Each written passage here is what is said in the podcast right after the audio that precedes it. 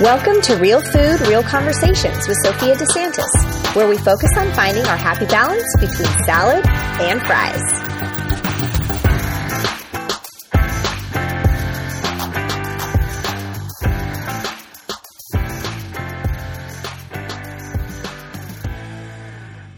Hi, everybody. Welcome back to the Real Food, Real Conversations podcast. Um, this is episode 70, and I'm so excited that I have an awesome guest today. It's Dr. Sunana Sohi, and she is going to chat with us today about a very controversial topic, and it's going to be super fun.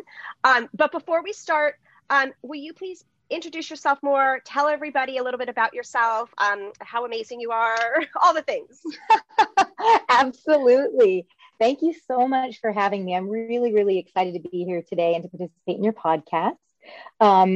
So, my name is Dr. Sunana Sohi. As you said, I am a gastroenterologist, which makes me a gut health specialist. And gut health is so um, exciting right now. It's a really hot topic in medicine. Um, so, I did my undergraduate training at Harvard University, and then I did my medical school at Tufts followed by my residency at University of Chicago and my um, fellowship at Rush University in Chicago. And now I'm practicing back in my hometown of Louisville, Kentucky. I have two small kids and I am plant based for my health and vegan for the animals and the environment. And I've been raising my family plant based as well. Um, and you know, I've just done a lot of reading and educating myself on the importance of a plant forward or plant based diet and just how important it is to get a lot of plants in our in our bodies not only for our digestive tract but the rest of our bodies. And so i'm so excited to be here today and get to talk about that and whatever you have in mind. Yeah um that's so true. It's so interesting that you say that because i'm like pretty i'm pretty big been on gut health like especially recently because i actually i'm just turned 44 but i um, am already postmenopausal. I went to through menopause very early. Um, not really sure why, but um, I actually also had a lot of fertility problems having children. So, you know, probably related to that. But my body really changed um, in when I hit menopause, and I realized I cannot process gluten anymore. So that I had a lot of anxiety going through menopause, like major anxiety attacks. Had to be on a short stint of meds to control it for a while, and then what's so interesting is when I took gluten out of my diet, um, my anxiety lessened a ton. And I also got rid of all of my allergies, my seasonal allergies. And it's, and I also like wasn't bloated and didn't have stomach pain and all this stuff. And I feel like gut health connects to so many things in your in your body. So many. Oh my gosh, it completely does. So, the new and exciting thing in uh, gastroenterology is that there's been a lot of discussion about the gut microbiome. So, yes. we've always known that we have bacterial cells in our intestine.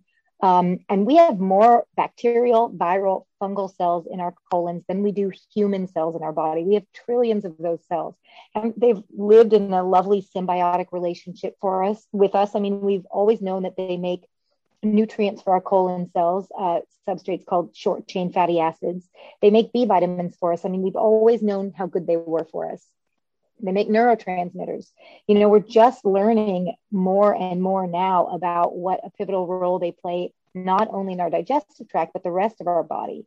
So when we think about gut health, uh, oftentimes we're talking about the health of the gut microbiome. And a healthy gut microbiome is a diverse one, meaning you have lots of different types of bacteria in there when, when people um, have a less diverse microbiome, they can develop what we call dysbiosis, which is sort of an unhealthy gut microbiome. And dysbiosis is associated with things like depression and anxiety, um, problems with the immune function, cardiovascular disease, diabetes, even cancers. Certainly, it can play a role in hormonal uh, changes and the um, the endocrine system. So it certainly can play a role in menopause too. But we're just getting we're just scratching the surface of what we know about the role of the gut microbiome in the rest of the body. So this knowledge is going to explode over the coming years, and it's really, really exciting. It is exciting, and I actually, um, it's funny because um, back when I was, I went to UC Davis for my undergraduate degree, and I was actually diagnosed with IBS when I was in my early 20s. And um, I was like, okay, well, um, I because I always had digestive issues, um, and then when we when we started when we changed our diet to become you know mostly plant based, it all went away, and it was so. I think that was like my first realization that like okay, my body, you know, does not process certain things, um, especially dairy, and then now gluten. Um, but it's it's crazy. It's just it's amazing how connected it is because even now, like I have had a few instances where I've gone out and as careful as you are when it comes to gluten, I mean, it happens. And I can tell the minute that I accidentally have gluten, like within a couple hours. And then the next day, my, I'm very, um, and I, you can kind of tell I'm actually nasally right now because I did have a gluten experience this last weekend. Um, I swell up, my anxiety peaks. Like it's just crazy how connected everything is. I'm so excited for the future in all this. Yes, absolutely. And there's definitely a subset of people with irritable bowel syndrome who do not, you know, meet the criteria to actually have celiac disease, which is an autoimmune disease. Um, yes. Triggered by exposure to gluten, but they're gluten sensitive. You know, gluten is a really heavy protein. It can be hard to digest. And so it's not unusual that people will be gluten sensitive with their IBS and do better with gluten restriction. And yeah. it just sounds like it's made a big difference for you. It has. And I'll be honest, I I I am not I won't be tested. I don't want to be tested for celiac because you have to gluten load in order to be tested. And I, I can't go through it. I'm so like it's so terrible for me that I'm just acting as if I am because I yeah. you have to gluten load for weeks in order to have a celiac test. And I was like, yeah, no, I'm not doing that. it, it's true. And, you know, I do have patients that come to me and they've been gluten free for 10, 15, 20 years. And they say, I, I don't want to go back on gluten in order to have the labs or the upper endoscopy with the biopsy. Sometimes what we'll do is we'll talk about genetic testing. Genetic testing for celiac disease really is only useful if it's negative. So it can be helpful to rule it out, but it doesn't rule it in if it's positive. But that test um, can be helpful for people who don't want to go back on gluten in order to yeah. have firm diagnostic testing, just because if it's negative, it's almost impossible for someone to have celiac disease. So that allows you to know, okay, I'm gluten sensitive. So if I cheat or if I have an inadvertent exposure, I may feel miserable and I may feel terrible, but I'm not causing structural or physical damage to my body. And so people can approach things slightly differently yeah. Um, so that's all that's always one way to look at it. Yeah, that's a good idea. But it's like, yeah, it's crazy. My entire esophagus from like my nasal cavity all the way, it feels like I have acid reflux. Like it all just I can feel the inflammation. It's crazy how much food affects our bodies. Like, I don't know. I it's it's mind blowing to me. And it's all just, you know, recent. It's just more and more. Oh, I mean, it absolutely does. The importance of a healthy diet can't be overstated. And it's something that it's funny, we don't get a lot of training on nutrition in medical school, which, yep. even as a gastroenterologist who focuses on the digestive tract, a lot of our nutrition training is focused more on figuring out how to give people nutritional supplements if they need feeding through tubes or IVs but not, hey, what is nutrition for a healthy body? And so, um, you know, I've taken it, you know, on myself to educate myself about this because it's we just we get a couple weeks of training in medical school on nutrition and that's it. And wow. uh, good nutrition plays a huge role in preventing a lot of diseases. So it's really, really important. But a lot of people don't even know where to start. And right. um, as, as someone who's plant based, um, I definitely talk to people about just not everybody has to be 100% plant based or vegan, right? But right. being plant forward, which is a new term which I love, just making sure that predominantly what you eat is plants can just be so beneficial for your gut bacterial balance.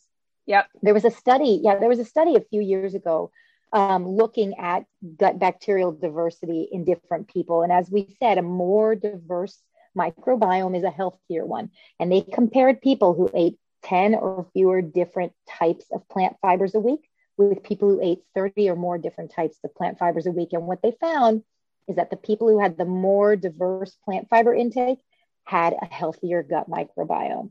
So, really, it's not even about the volume of plant intake, but it's about the diversity. And diversity. 30, yes. And 30 seems like a lot, right? Like, whoa, 30 different types. But if you think about your herbs and your spices, and yes. you know you can include grains and legumes it's actually not as hard as you would think to get that variety. And that's what your gut wants. And when your gut is happy it reflects on your whole body. Well, I actually had a, um, I have another podcast episode that is coming out tomorrow, I think it is, or maybe next week, um, with the owner of the brand Cool Beans, which is, um, you should check them out. They are uh, plant based wraps in the frozen aisle that, and we talked about food diversity, and it's based, they're based on the concept of food diversity, and um, all of their wraps. Uh, if you have like their wraps, they encompass the 30 different all together like they have three or four different flavors they all together encompass the 30 different um, plant foods. And it was oh i love that. That's awesome. It's an excellent episode. Um, you should listen to it when it comes out. He's very knowledgeable in food diversity and it, the whole episode's all about food diversity which is so important. Um, and it brings us kind of like to our topic today when it, we're going to talk a lot about proteins and how you know people tend to think that when you're like we I believe in diversity in general. Like, I don't cut out um, carbs. I don't cut out fat. I don't, you know, I don't believe those things are the devil. And unfortunately, in the online world, especially in my online world, um, there's so many different types of quote unquote diets out there.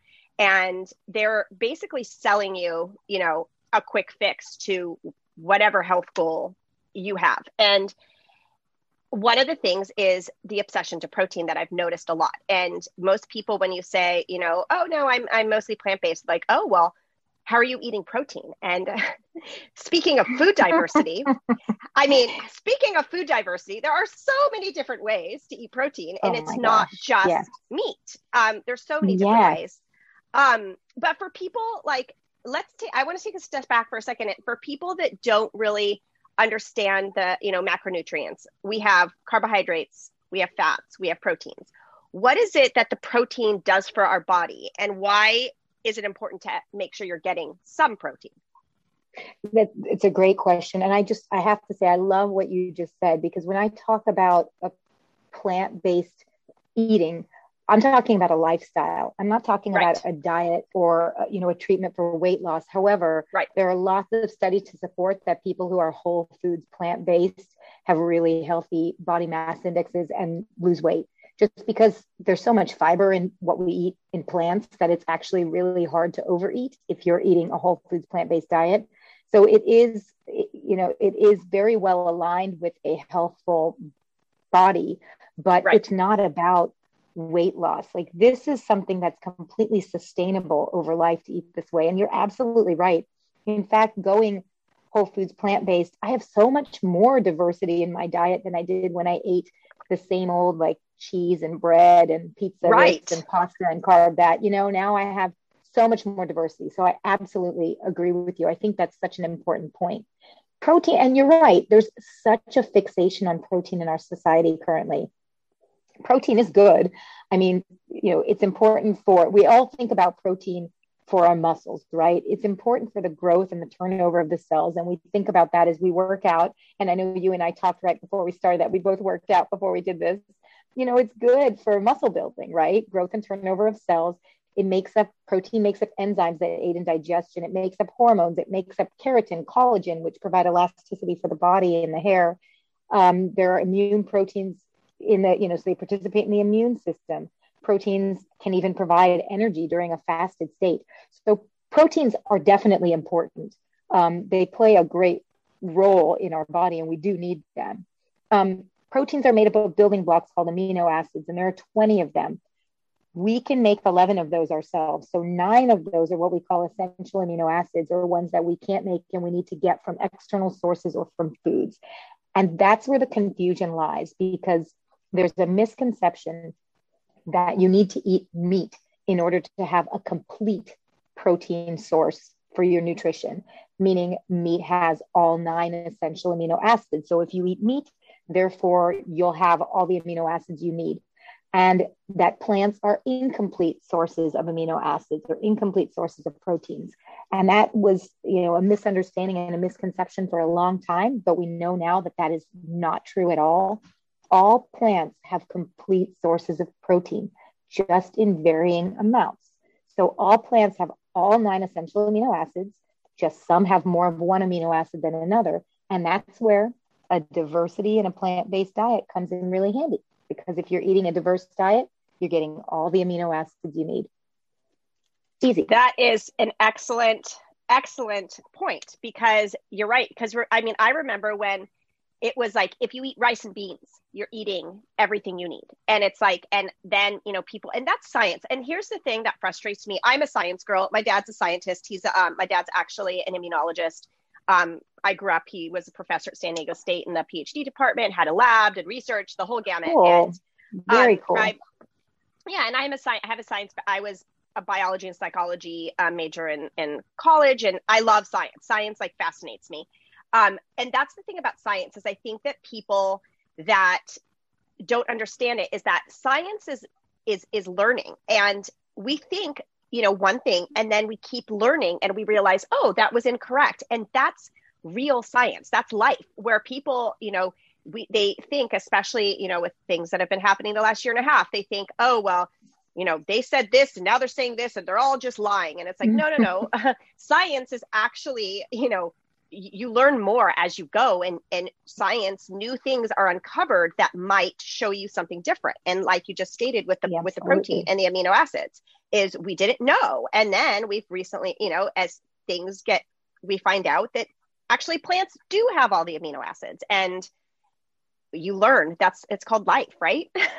It's absolutely true. And that that we just normally see it on a slower pace than we've seen it in this past year with the pandemic but yes. yeah people have gotten a taste of of and it, rather than looking at it negatively as many people have it's actually amazing and brilliant to me how amazing. quickly quickly we were able to learn and change how we treated you know people how we how we approached it what we knew about masking not masking. Everything has been evolving and it's just amazing to see how quickly we can learn and evolve and yes. yeah, so I mean, taking it back to knowing about proteins and plant based proteins, you're absolutely right. There used to be a time where people would think, well, you know, peanut butter has this amount of or this this type of amino acid and wheat bread has this type so a peanut butter and jelly sandwich together is a complete protein and like rice and beans like you were saying or beans and corn but it turns out that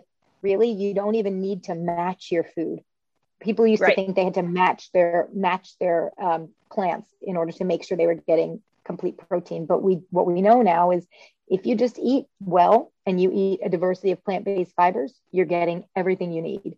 And that's not just for like the average adult who works out recreationally but even for some of these amazing huge muscly athletes that you see that are completely plant-based it can definitely be done without yeah. animal products for sure. Right. And is it like as far as protein goes and our body needing it, um, it also goes back to what it is that we do and our goals. Like an average person does not need the same amount of pr- protein than someone who wants to be a bodybuilder. And that's, I think, 100%. the confusion is that, I mean, it, it really just depends on, we're all individuals. So, so let's, I mean, isn't there yeah. is there a rule of thumb of some sort of like how much protein you need yes. depending on your size? There's definitely a rule of thumb. So um, you know the, the weight-based recommendation for most people is about 0.6 to 0.8 grams of protein per kilogram of body weight. So let's say we take a 140 pound person that would be about 50 grams of protein a day. That's it. That's not very much right? If you think about um, uh, like uh, I had, you know, a bowl of oatmeal with some chia seeds and hemp seeds and flax seeds in it and some plant-based milk for breakfast, right? right? Like that would be about 20 grams of protein right there.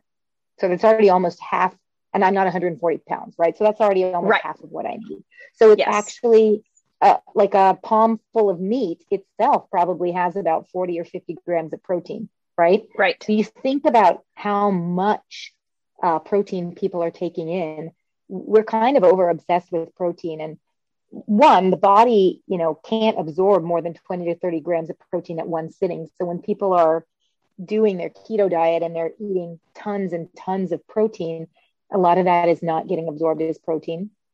Too much protein can also be bad for your kidneys. People can get kidney stones people can develop you know kidney failure. So you just really want to be mindful about what you're eating. And i don't want to you know poo poo protein either because as we said it's very good for you but like you said about not counting macros and just eating a generally well balanced nutritious diet your body is going to get what it needs so that's interesting you can't absorb more than how many grams of protein at once so it's like 20 to 30 is the leading thought. And I mean, if you think about it, we have receptors in our small intestine that allow us to absorb certain things, right? And so when those things right. get saturated, uh, then you can't absorb more, right? And let me, I mean, so yeah, so then you end up maybe not absorbing that much at a time. Right. That makes sense. I mean, that makes perfect sense because, yeah, because I mean, your receptors, like you can only, it's kind of like trying to, it's like when you're pouring you know something into a cup like it, it, if it's like um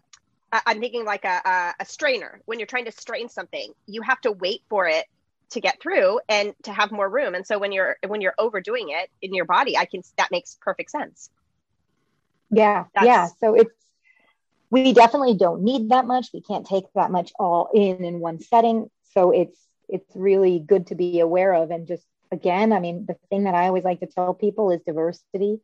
Eat mostly plants, you know, yep. and eat a diversity of plants. I mean, most of the time when you think about it, a standard American diet or a SAD diet, you know, it's it's predominantly, you know, brown food on a plate, right? It's like a yeah. lot of meat mm-hmm. and bread, and then maybe a little corner for some salad. And what we want is to kind of move the dial a little bit so that the predominant part of the plate, like three fourths of the plate, is green and colorful, rainbow colored, and then the whatever other protein source, if you're going to eat animals, is a smaller amount. Yes. But that the majority of what you're taking in for your body is plants.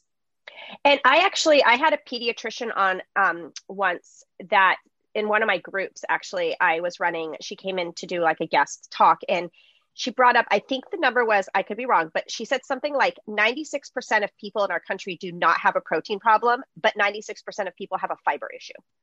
I love that.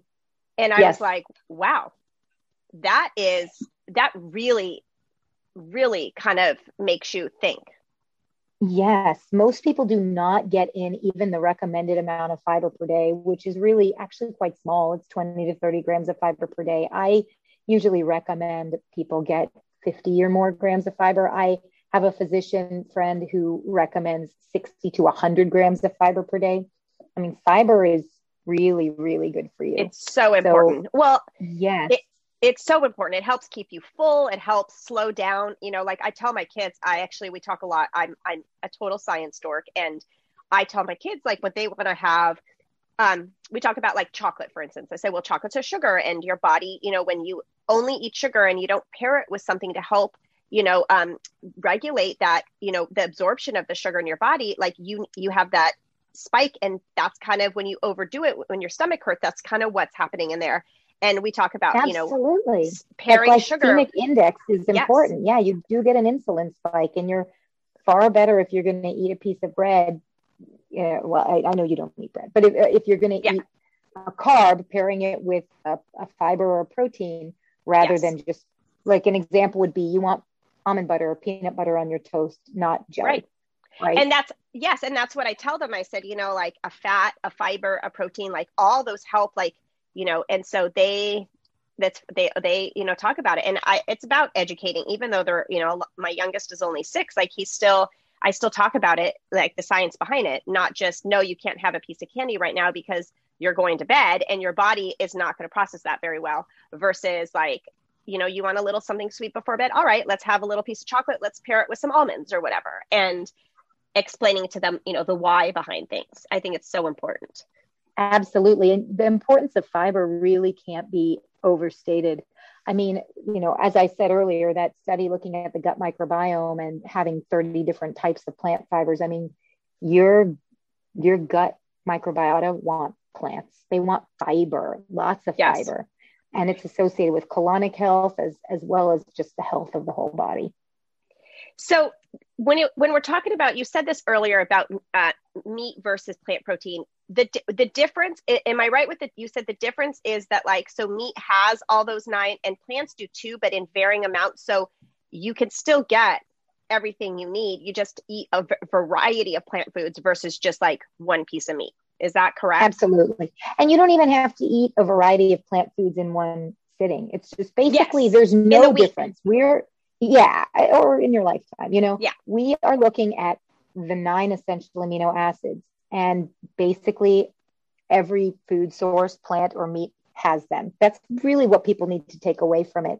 All plant sources have all nine essential amino acids. So in terms of a protein source, um, it's the same. And then there are certain things like, for example, broccoli has more protein per calorie than steak, believe it or not.